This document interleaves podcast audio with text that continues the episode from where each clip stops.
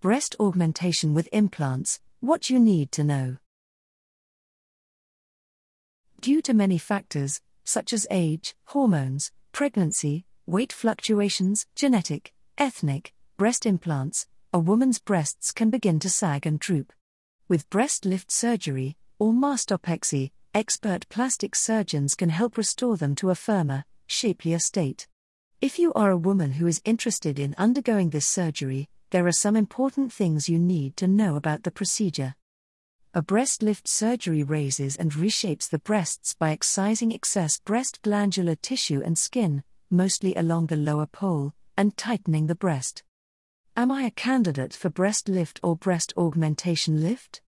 You qualify as a candidate for breast lift surgery if your breasts are sagging, having lost their volume, shape, and firmness. One of your breasts is lower than the other. Your areolas are enlarged and stretched. Your nipples and areolas point downward. Your breasts are unusually shaped or asymmetrical. You are maintaining a stable weight. You are physically healthy. Your expectations are realistic. Before surgery. Before undergoing the operation, choose a skilled and experienced surgeon you trust, who is able to perform the surgery in a modern facility that is equipped with advanced medical equipment. It is very important that you discuss every aspect of the procedure and what you can expect with your surgeon beforehand. You might also be required to send pictures of your breasts so that the surgeon can assess your condition prior to your first meeting. Make sure you listen carefully to your surgeon's opinion and voice any concerns or questions you might have. After surgery, you will be wrapped in bandages and gauze dressings after surgery. These bandages will be removed the next day or a couple of days after the operation, and the drainage tubes will be removed. All the incisions will be covered with waterproof bandages, so you are able to take a shower. The area must be kept dry, especially after showering. If there are no complications, you will only need to stay one to two nights in the hospital and follow up with your surgeon one to two times before returning or flying back to your home country. If the surgeon did not use dissolvable sutures during the operation, your sutures will be removed within 7 to 10 days.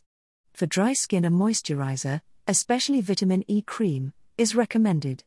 Applying cold packs can also help reduce the swelling and bruising.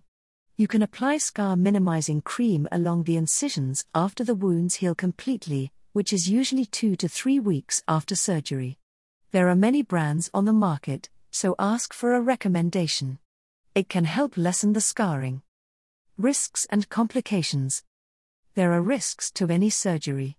For breast lifts and breast augmentation lifts, the risks include bruising and swelling, numbness or hypersensitivity of nipple areola, scarring of surgical incisions, etc. These risks are only minimal and rarely occur.